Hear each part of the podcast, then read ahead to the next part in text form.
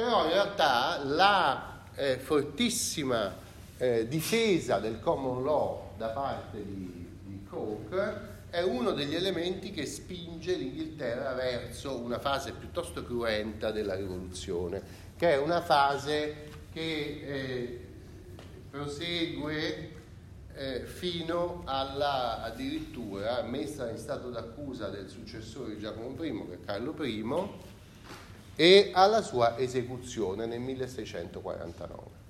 1649 abbiamo questo evento che è precede di circa 150 anni l'altra famosa esecuzione di un re, che è quella di Luigi XVI eh, la, nella rivoluzione francese, no?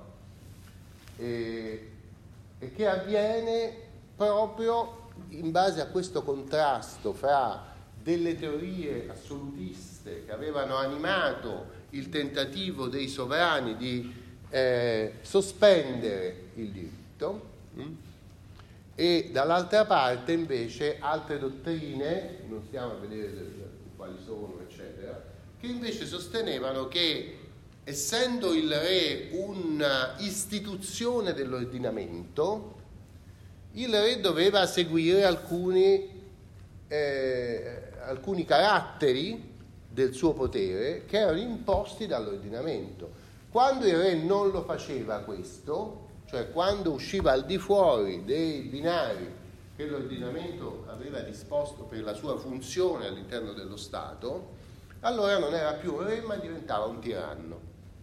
E il tiranno, già come aveva già detto per primo Bartolo di Sassoferrato nel 300, cioè se è il diritto che definisce eh, i limiti del potere del re, quando il re non lo osserva non è più re, cioè perde la qualificazione giuridica di quello che è e diventa, assume un'altra qualificazione giuridica. Questa qualificazione giuridica è completamente diversa, è negativa, no? E lo qualifica come tiranno. Qual è però, come si può mettere riparo alla eh, presenza di un re come tiranno, no? Per Bartolo di Sassoferrato nella metà del Trecento, che condivide questa idea con Dante, quello che ci vuole è un bel imperatore, perché l'unico che può andare a giudicare il re è l'imperatore, ci vuole qualcuno sopra di lui, no? E Dante diceva la stessa cosa, era nostalgico della presenza dell'impero perché vedeva che tutti i signori delle varie signorie facevano quello che gli pareva e nessuno li poteva giudicare, no? Eh, Invece nel Cinquecento, una volta rinunciata all'idea dell'impero, che si era rivelata un'utopia già al tempo di Dante, no? nel Cinquecento si dice un'altra cosa, una cosa nuova e molto importante, cioè chi è che può eh, mettere in stato d'accusa il re? E beh, il popolo. Perché, come abbiamo visto, nel mondo della Chiesa c'era questo dualismo fra Papa e Concilio che rappresentava il popolo dei fedeli, no?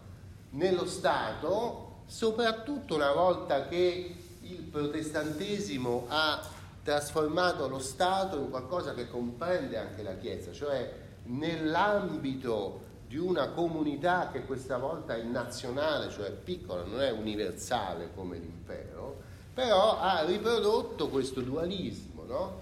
E allora anche nello Stato moderno molte dottrine che si chiamano state chiamate le dottrine dei monarcomachi, cioè di quelli che volevano fare la guerra contro il monarca, consideravano legittima l'uccisione del re da parte del popolo quando il re non fosse più re ma si fosse trasformato in tiranno.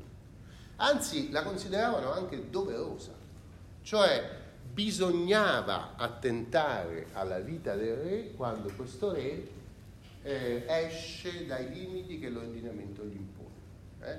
Questa è un'idea, se ci pensate, che poi rimane molto un'idea politica straordinariamente resistente, che va dal Cinquecento fino alle Brigate Rosse, fino a varie forme di anarchismo, varie forme di considerare non solo legittima ma doverosa la rivolta, no? E questa è un'idea molto importante nel quadro di una società che comincia a configurare come possibile e auspicabile in certi casi la rivoluzione